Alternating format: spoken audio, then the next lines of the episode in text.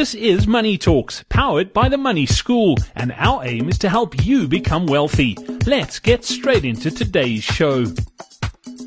Welcome back to Money Talks powered by the Money School. I'm Brad Brown, money coach Gary Kayle with us once again. Gary, a quick question coming in on the website and it's an interesting one because uh, this has been around for a long, long time. Remember when I first got my first job as well, it was uh, a lot of people were telling me to do this and it's got to do with becoming credit worthy. And people say that if you want to buy a house later on and you want the bank to loan you the money, you need to have a good credit record. But if you don't have any debt, the bank's going to be hesitant to loan you money because they don't know if you're going to pay it back. Is it worthwhile somebody starting out in a new job, maybe they're just out of varsity or just out of school, to go and get th- themselves into a bit of debt, whether it be a credit card or a store credit card or a cell phone account. I don't even know uh, if they could get a cell phone account without having uh, some sort of short-term debt. What, what advice would you give to them? Well, it's never a good idea to go and get yourself involved in debt just for a credit record. You know, as far as the Credit Act is concerned, um, you cannot refuse a consumer um, a loan on the basis that they have no credit history.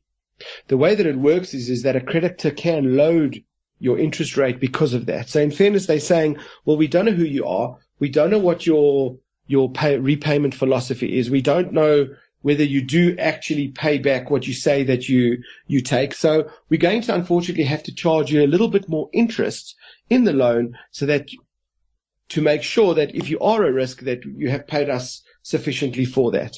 So effectively the way that it works is, is that the banks have a base lending rate called the prime lending rate. And what they do is, is that they, they will say somebody that comes in with a track record, let's say they may have, a, a home loan and they faithfully paid off the last hundred payments every single month. They've never missed. The person wants a, a um, car finance. They may say, well, we'll give you prime minus 1. So at the moment in South Africa, the prime lending rate is at nine and a half percent. So it means that they would say prime minus one percent would be eight and a half percent interest for the car. So you may have somebody come in who wants to buy the car, has got no credit history.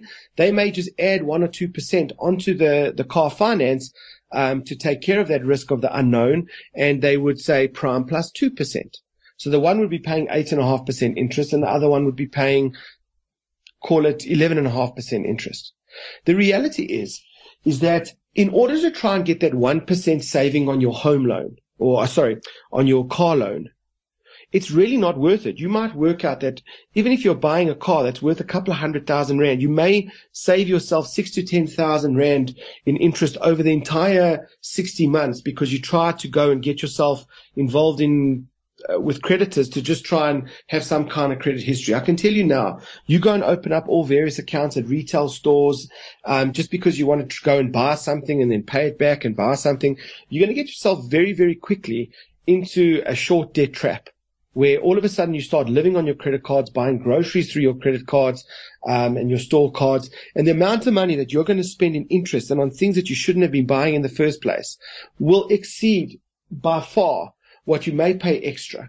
And so I wouldn't do that as a strategy. You know, if you take out a cell phone contract, that would be on your credit record every single month. If you pay your insurance premiums, that will be on your credit record. So, so they can see if you are, if you are, um, renting and you don't own, there is, um, a renting bureau now in South Africa where you can get listed as a good payer, where every single month it will be recorded that you have paid or you haven't been uh, reported by any landlords that you don't pay. So that's another way of proving that you actually um, are a good creditor.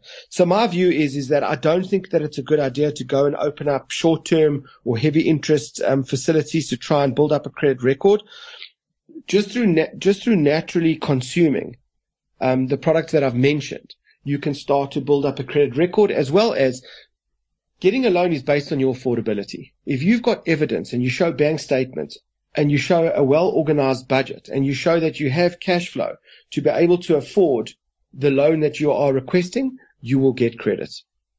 And over time, you will get more and more favorable credit as you start to develop a more mature credit record. And that's the way that I'd play it. Great stuff. Gary, thank you so much for that advice. I hope that helps. And uh, yeah, until next time, from the two of us here on Money Talks, powered by the Money School, it's cheers. Thank you for listening to Money Talks, powered by the Money School. To find out more about the Money School, head over to themoneyschool.co.za.